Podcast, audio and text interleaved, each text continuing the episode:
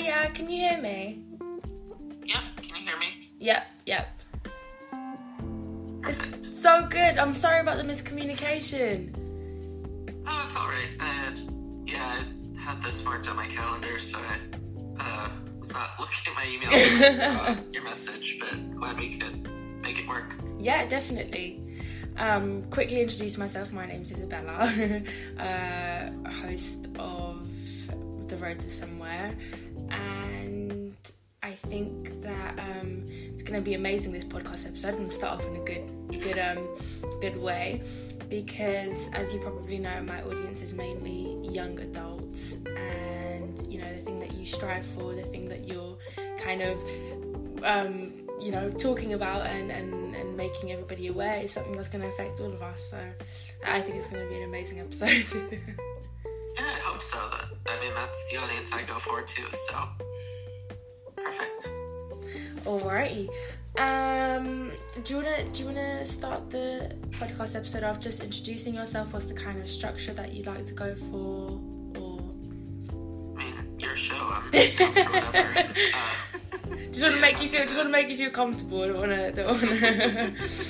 Okay, so um, I'll start. I'll just start. Now I'm recording this episode. I'm recording this if that's all right with you.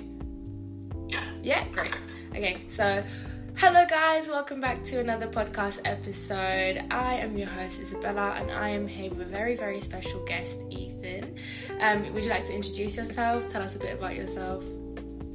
Sure. I am Ethan Brown. I am the host of the Sweaty Penguin podcast. It is a comedy environmental podcast presented by Uh, PBS's climate initiative, Peril and Promise, and we're all about trying to make climate change less overwhelming, less politicized, and more fun. So happy to be here to chat with you.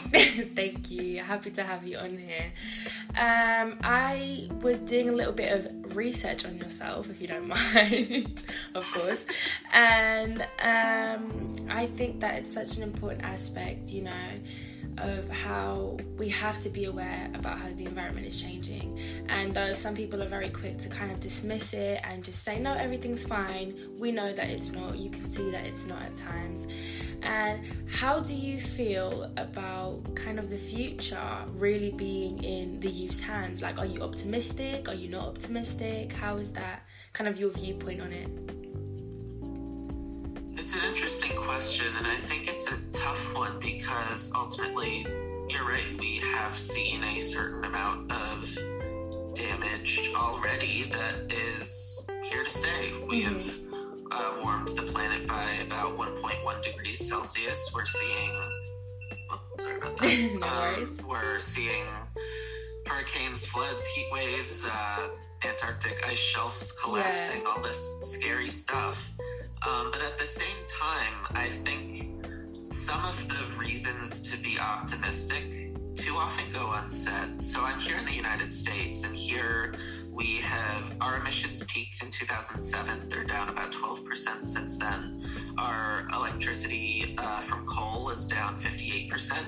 I think in Britain, you're in Britain, right? Yeah. I think there you're doing even better than we are on that stuff. And then um, globally, in twenty fifteen, when they signed the Paris Agreement, the projection was that we would warm by four degrees Celsius by the end of the century. We've already gotten down to a projection of three degrees Celsius. Oh, wow. So, again, that's not enough, but it's something.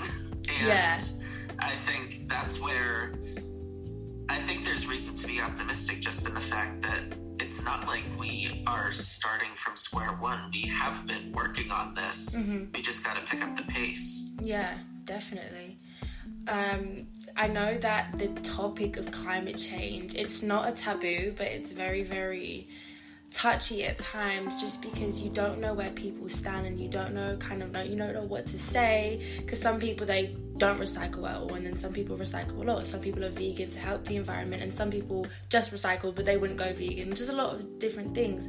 How do you kind of approach conversations with people that don't completely agree with, you know, the environment? People that say that, you know, the, the climate's fine, even though there's like crazy climate conditions, everything's fine. How do you approach that conversation, and how do you kind of, you know, why do you have a conversation with them, and why do you make this effort to make people aware?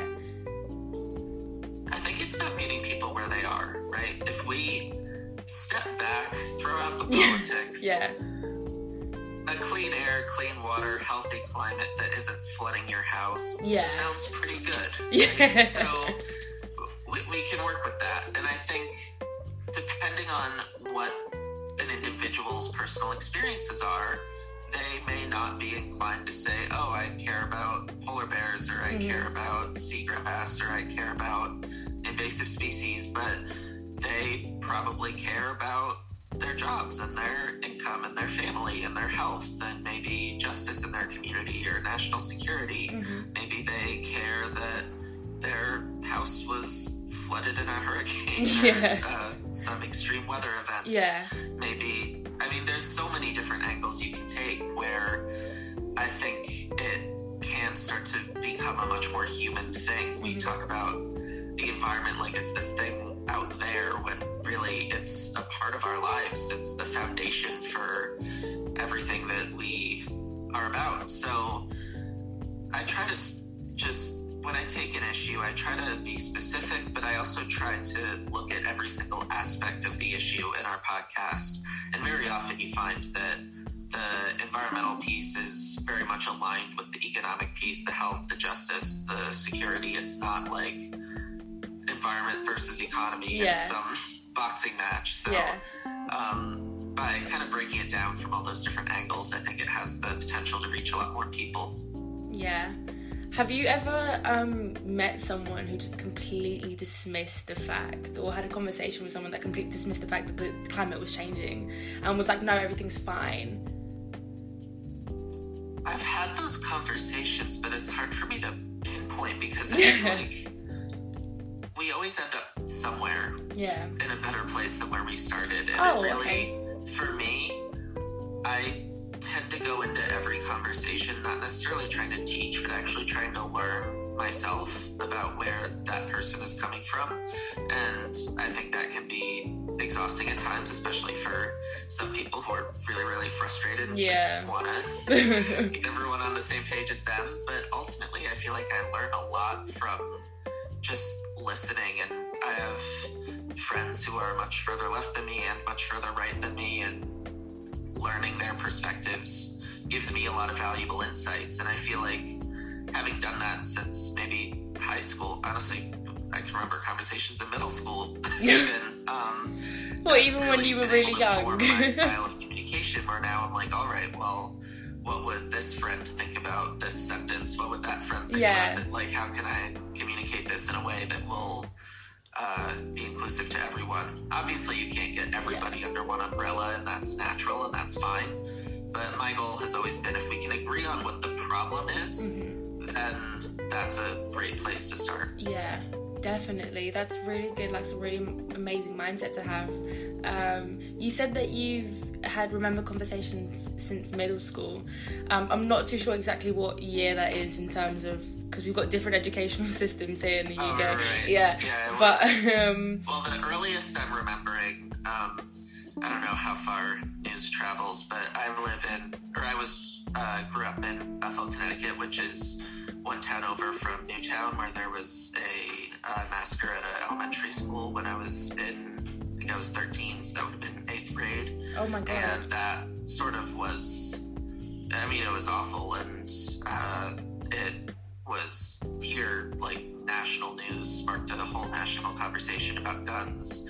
And I remember that was sort of my introduction into politics. Oh, wow. Um, really dark introduction. Yeah, definitely. But I think I had a, I mean, after something like that, you can imagine me as a thirteen-year-old was like, all right, no guns ever. like, and I had a friend who, him and his dad went hunting all the time, and he was kind of talking about how there's a lot of nuance to the issue, and actually was kind of providing an interesting perspective that I wouldn't have heard otherwise. And I think it was kind of interactions like that where I started to see, I don't know everything from my own experiences, and if I can listen to other people, I'm going to develop a much better understanding of these issues. And so naturally, when I started learning about climate change, I took a similar approach. Oh, okay. Um, and you said that you spoke about climate change since since middle school, like you said. So, um, w- what kind of struck the passion? Was it the um, the massacre that happened in the other, in the other, I think it was city or, or town or state? Yeah, I think that um, sort of got me a little more engaged in politics, but climate change, I was never an outdoorsy person growing up. I was never like out in nature. So when I learned about climate change, probably around then actually, I was certainly really scared. I was kind of overwhelmed, yeah. but I didn't find it interesting or fun. It was just like, oh crap, this is not good. Yeah. So I was kind of in this weird place where I wanted to learn more about it. I even tried taking an elective in high school and just didn't enjoy it. And but I was going to be going to college for film and television, and I was like, if I'm going to be a storyteller, I need a story to tell. Yeah. This seems really important. So I took some college classes, and that was when I started to finally find things I found interesting about it. And that was largely about the nuance, about how there isn't one solution to any one of these problems. Mm-hmm. There are a variety that can take, uh, I mean, they can be more left or right solutions, or they're not even political. They're just yeah. a cool innovation or whatever. So that kind of excited me, and that ultimately led to the communication style I developed, where I was thinking, all right, if I gave this to me as a ninth grader when I could care less about nature, yeah. would I enjoy this? And hopefully we're uh, finding that balance. Yeah. Um, you you have a podcast as well, uh, The Sweaty Pe- Penguin. Um, how did that start? You know, I know you said you, had a, you obviously have a passion for climate change.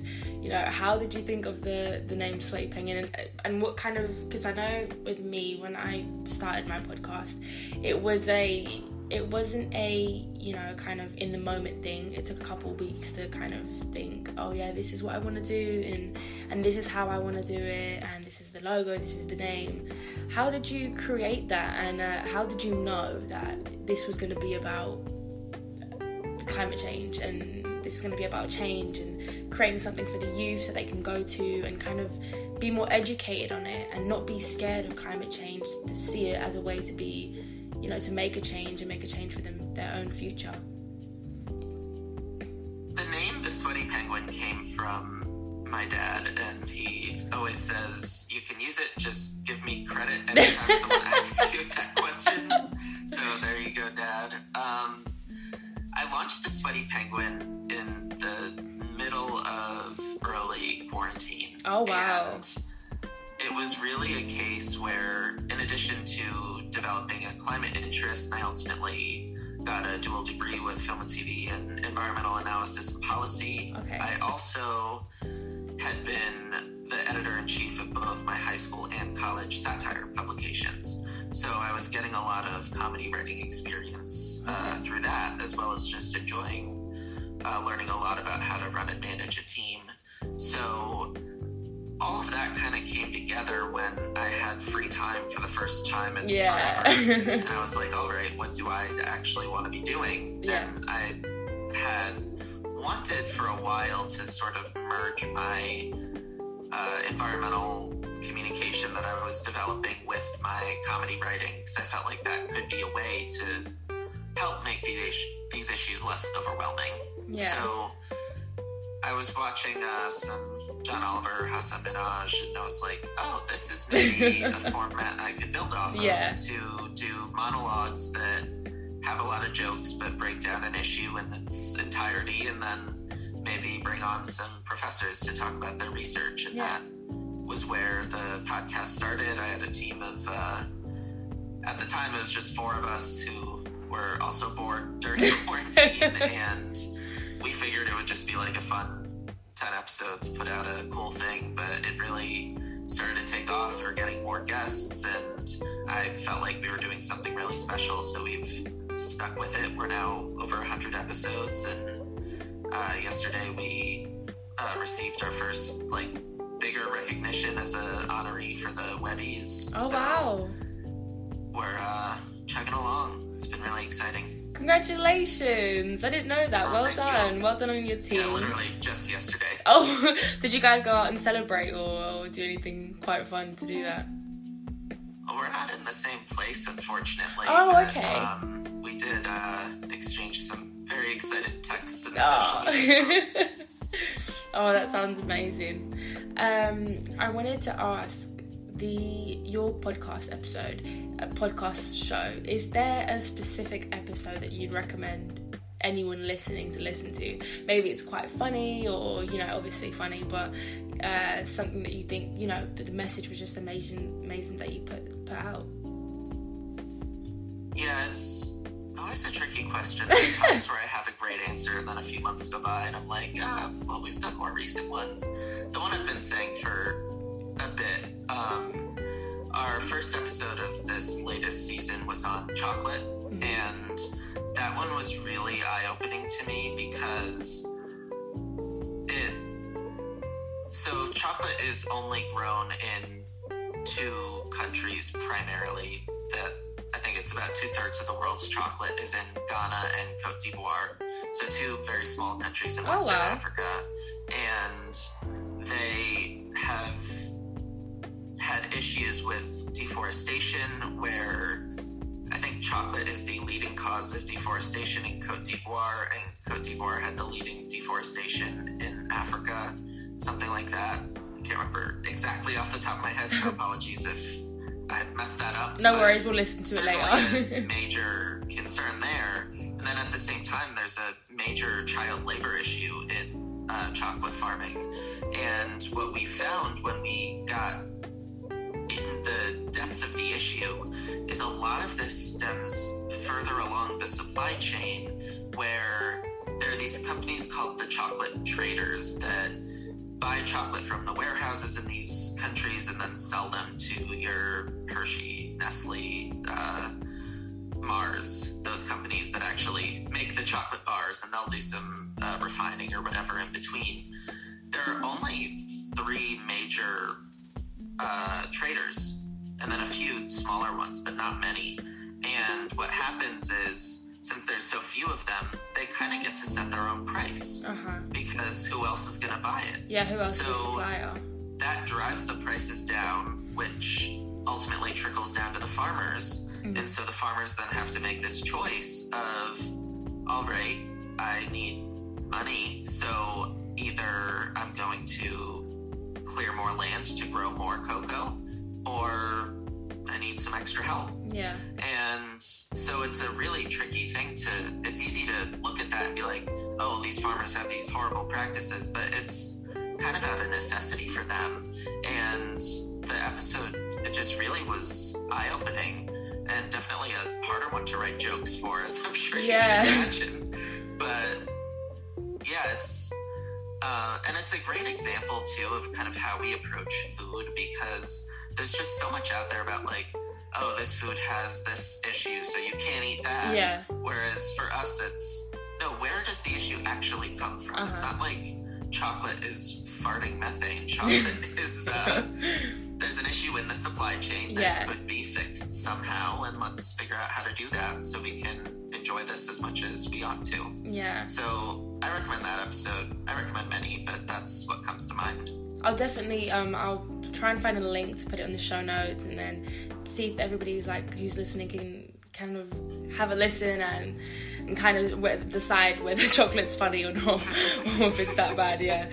Um, I think people do that quite a bit though, don't they? They um kind of judge one thing as quickly as they possibly can and not investigate, but why is it bad? Do you know what I mean? Why is it like that? Is there anything that I could do um, to to avoid creating more problems on that topic, on that subject?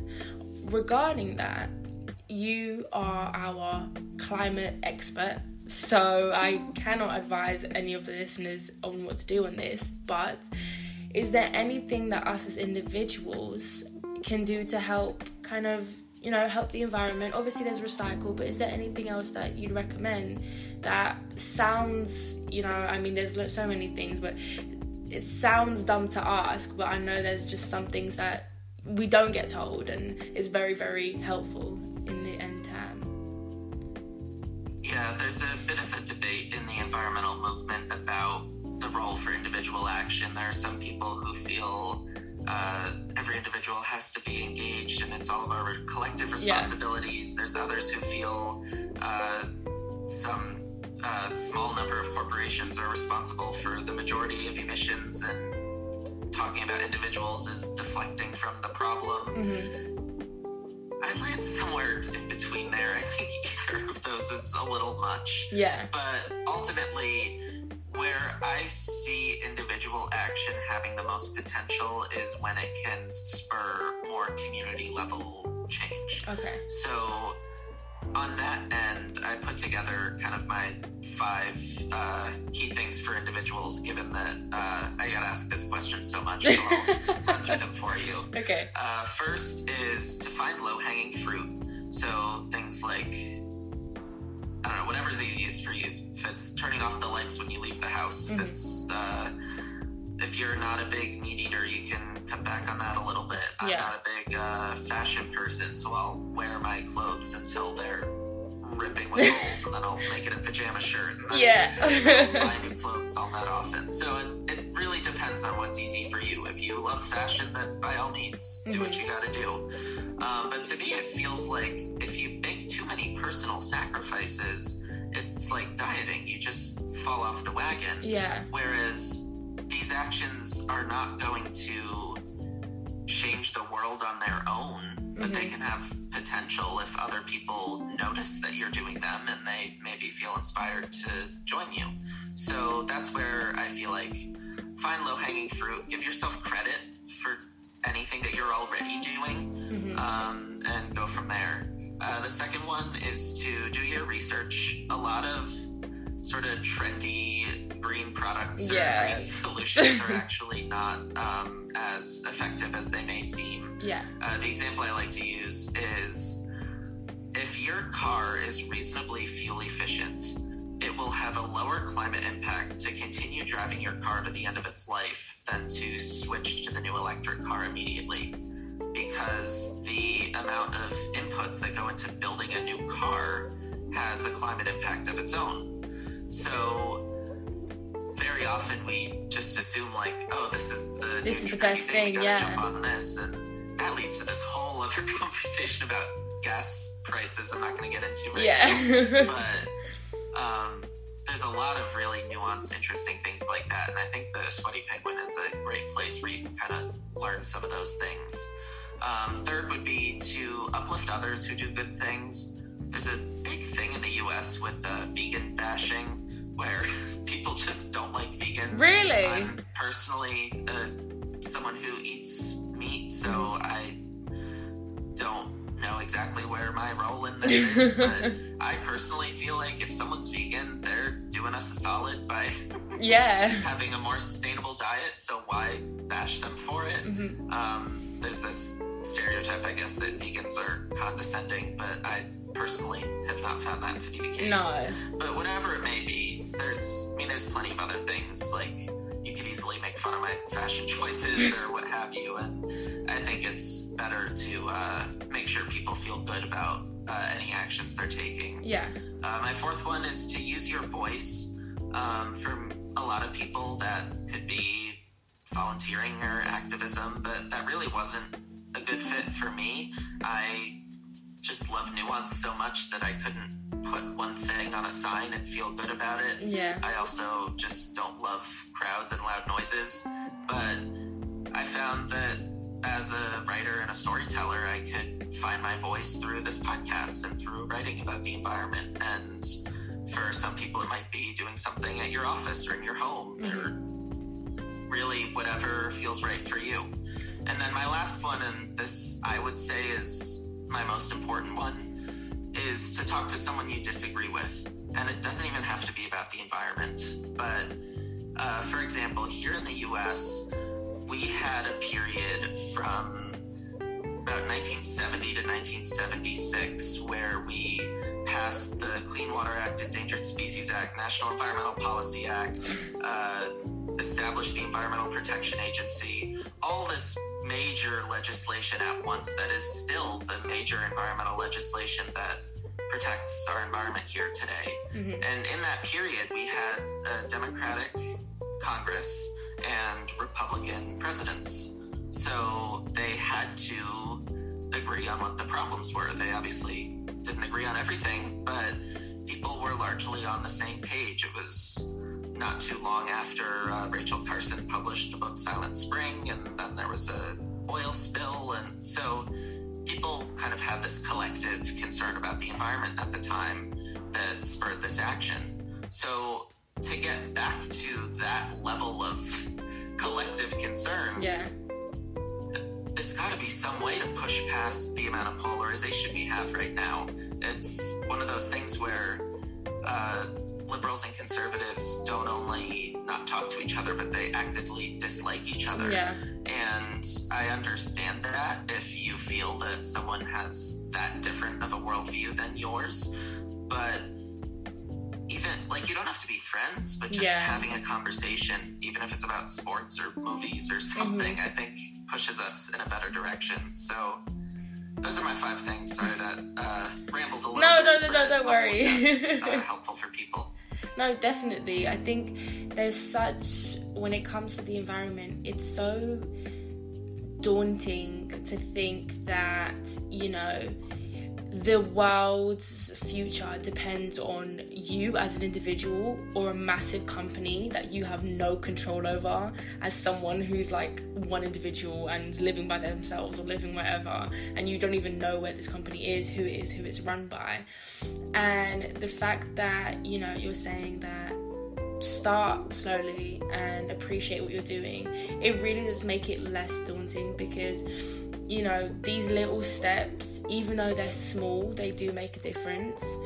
And I think it's hard, it's like, it's easy to forget that. It's easy to forget that. You, I don't know, cutting back on meat if you don't like meat, wearing a shirt till it's pajamas, and, you know, even though it's like really, really bad, um, it's completely fine if you're making that conscious effort for change.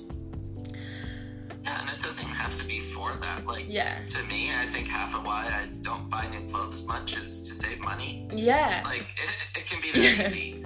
Honestly, most climate solutions are also ones that save money. Yeah. Because climate change is really about efficiency, yeah. right? It's about, um, first off, you save money by not having to clean up hurricanes and wildfires. But beyond that, you think about if you're heating or air conditioning in your home is working properly, yeah. it will cost you less on your bill, and it will use less energy, which in turn helps the climate. Even solar and wind are becoming increasingly the cheapest energy sources on the market. Mm-hmm. So a lot of these steps are very much economically and environmentally in tandem. So in that sense, I feel like if you take these actions for whatever reason you want, then sure, pat yourself on the back a little bit. You help the climate too. Why yeah, not? yeah, definitely. All right, um, that's definitely covered all of my questions. Um, but quickly, I'd like to ask, um, because I like to ask really deep questions and make make my guests feel quite uncomfortable, in, in case you can tell. um, Please do. um, if you could give yourself any advice when you was kind of going through a really difficult time where you just got really stressed about the climate and you kind of lost hope, because I know a lot of us right now, considering everything that's going around in the world, it's hard to have hope in the environment and in the future, and you know, believe that in ten years there will actually be species alive that aren't, you know, endangered, and you know, we'll we'll be able to see white rhinos again one day, hopefully, and you know, there will be some type of hope for the better future. Is there anything that you'd say that you think could help anyone that's kind of feeling this type of way right now, just to give them a little bit of, you know, faith? Yeah, it's an important question, because I firmly believe in giving hope but not giving false hope. Mm-hmm. And so I take this very seriously. Um, with that said, I would say that we have to keep this in context. We hear a lot about stopping climate change, and that's just not a feasible goal to give ourselves. It's here right now. It has happened. We're observing it. What we can do is figure out what kind of future we can create for ourselves in a somewhat changed climate that is as similar to what we have right now as possible. Mm-hmm. Uh, I mean, we're all still alive right now. We we can live in a one point one degrees Celsius warmed yeah. climate. Um, most regions of the world can, if it's one point five, which is the kind of international target. But if we think about it as how can we create a future that is livable, that we can, and I don't like the word livable very much because it makes it sound like the alternative is extinction, which yeah. it's not. It just starts to get really messy and expensive yeah. and uh, that's no fun. But we can absolutely look at a lot of different solutions. We can look at cutting carbon emissions via clean energy sources. Solar and wind, like I said, are becoming increasingly cheap. You don't have to worry about these uh, crazy fossil fuel dynamics going on in the world right now, so it can help with national security. It's uh, got a lot of benefits even outside of climate. And then you can look to uh, adaptation solutions, things like Uh, whether it's moving people or whether it's things like seawalls or jetties or uh, drought-resistant crops or what have you. There are so many different solutions in that space. Mm-hmm. And then uh, there's also a lot of solutions out there in terms of capturing carbon. We just did a capturing uh, carbon capture episode on Friday, which where I broke down ten different ways that we are able to suck carbon out of the air and put it back underground or somewhere else. And I think six of those ten were like, oh, trees or algae or yeah. It's not all big industrial machines, although those actually do have some uh, pros as compared to the natural ones as well. So it's a really diverse pool of solutions that are out there. They can be implemented through regulations or through market forces or through innovation, or like there's so many ways you can manage it as well. So I hope people don't lose hope in the sense that we can make this better. And as long as we just stop talking about the idea of we're going to stop climate change and fix everything, mm-hmm. we can absolutely come to an outcome where we feel better about the situation and uh, we can resume lives as close to what we have now as possible. That's amazing. I, I never thought of it in that way. You know, it's always like you either you fix it or you don't. There's no in between. Yeah, it's really good to have that type of mindset. Well, thank you so, so much for joining us today. Um, I know that a lot of people are going to love this podcast episode because it's so scary, the environment and the fact that, you know, you, you see all this scary stuff. And it's so amazing that someone like you can kind of bring a new mindset to it and be like, hey, just to let you know, it's not gonna disappear off the face of the earth. It's there, but let's acknowledge that it's there and kind of, you know, move forward from that. So thank you so, so much for joining us today. It's amazing to have you on the podcast. And um, congratulations again on the uh, accomplishment that you and your team made. Oh, thanks for having me, Isabella. This was a lot of fun. And hopefully uh, if people want to check us out, we're at uh, the sweaty penguin dot com. We're on Apple, Spotify, Google Podcasts, wherever you get your podcasts. Um, and if you want to support us even further, uh, we have a Patreon page, uh, patreon dot com slash the sweaty penguin, which has merch, bonus content, and a whole bunch of other cool stuff. So I hope you will check us out. And yeah, thanks again for having me. No worries. Thank you so much.